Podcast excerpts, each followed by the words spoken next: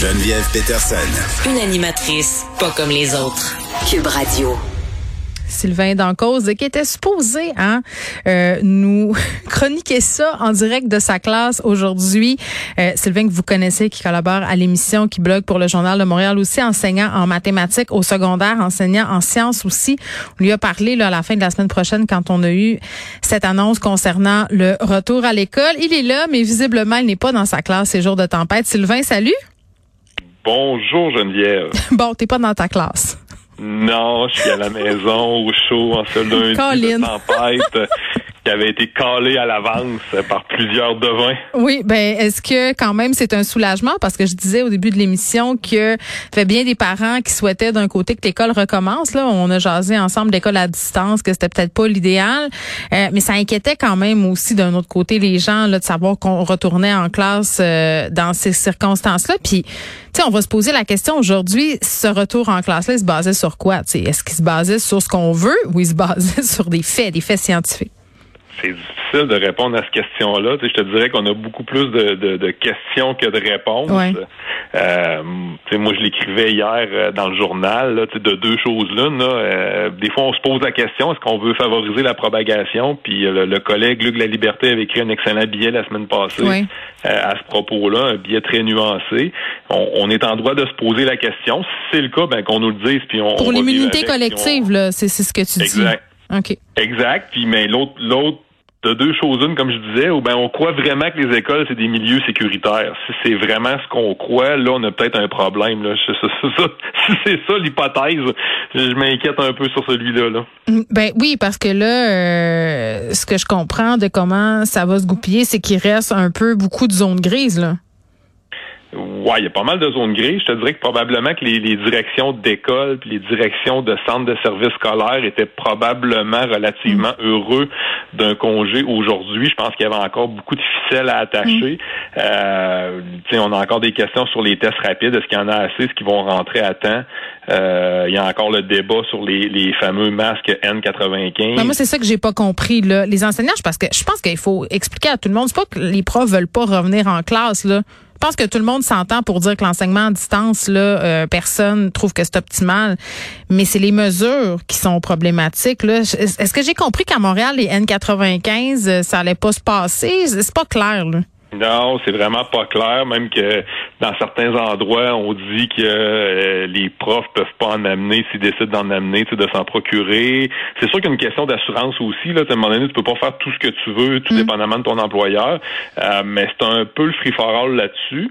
Mais en même temps, euh, il y avait la, la là, qui est une des grandes centrales syndicales qui représente les enseignants, qui a fait un, sondage la semaine passée. puis tu sais, ce qu'on lit, puis il y a eu beaucoup de répondants. Là, on parle de 21 000 profs du secteur jeune, donc 21 000 profs primaires, secondaires qui ont répondu. Fait qu'on va s'entendre que le son de cloche est assez précis quand même. Mm Tu avais 70 des profs qui souhaitaient un retour en classe le 17, donc aujourd'hui. Euh, c'est quand même presque le trois quarts des enseignants qui, étaient prêts à, à rentrer. Puis tu sais, le, point qui était le plus important, 70 c'est sorti à 70% ces, ces profs-là considèrent que c'est indispensable d'avoir des tests, des tests rapides, excuse-moi, que ce soit disponible pour tout le monde, autant pour les élèves que pour le personnel. Puis quand on parle des N95, vois-tu, c'est à peu près le tiers euh, des enseignants pour qui c'est une préoccupation. Euh, fait que je, je, je le sais pas. Moi, moi, je rentre dans, dans le dans le deux tiers pour qui ce n'est pas une préoccupation, le N95. Mm. Euh, je disais le docteur Alain Vadeboncoeur, il n'y a pas si longtemps que ça, qui disait qu'un N95 doit être très bien ajusté. Pour les hommes, par exemple, faut faut que la barbe soit rasée.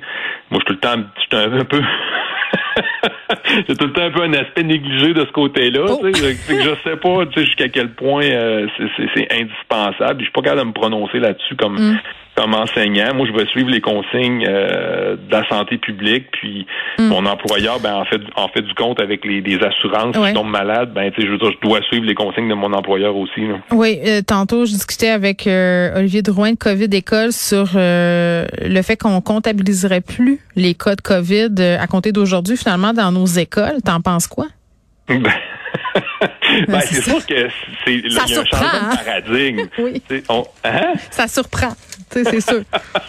ben, je suis pas tant surpris que ça. Là. Mm. Dans la vie, quand tu veux pas de problème, ben il y a moyen de t'arranger. Fait que je veux dire, si tu comptes pas les cas, euh, si c'est de l'autosurveillance, si c'est de l'autogestion, euh, si c'est de faire confiance à, euh, ben c'est certain que ça va bien aller là. Je veux dire. Mais la confiance est brisée. Je veux dire, la confiance est complètement brisée. Là. Les profs, les parents demandaient à justement un Covid école, puis c'est pour ça que je lui parlais aujourd'hui là, euh, de colliger les résultats des tests d'air dans les écoles. Puis là, il y a une plateforme qui va être mise en place pour ça. C'est rendu de la délation citoyenne. Je veux dire, c'est quand même, moi, à mon sens, on a franchi un Rubicon là.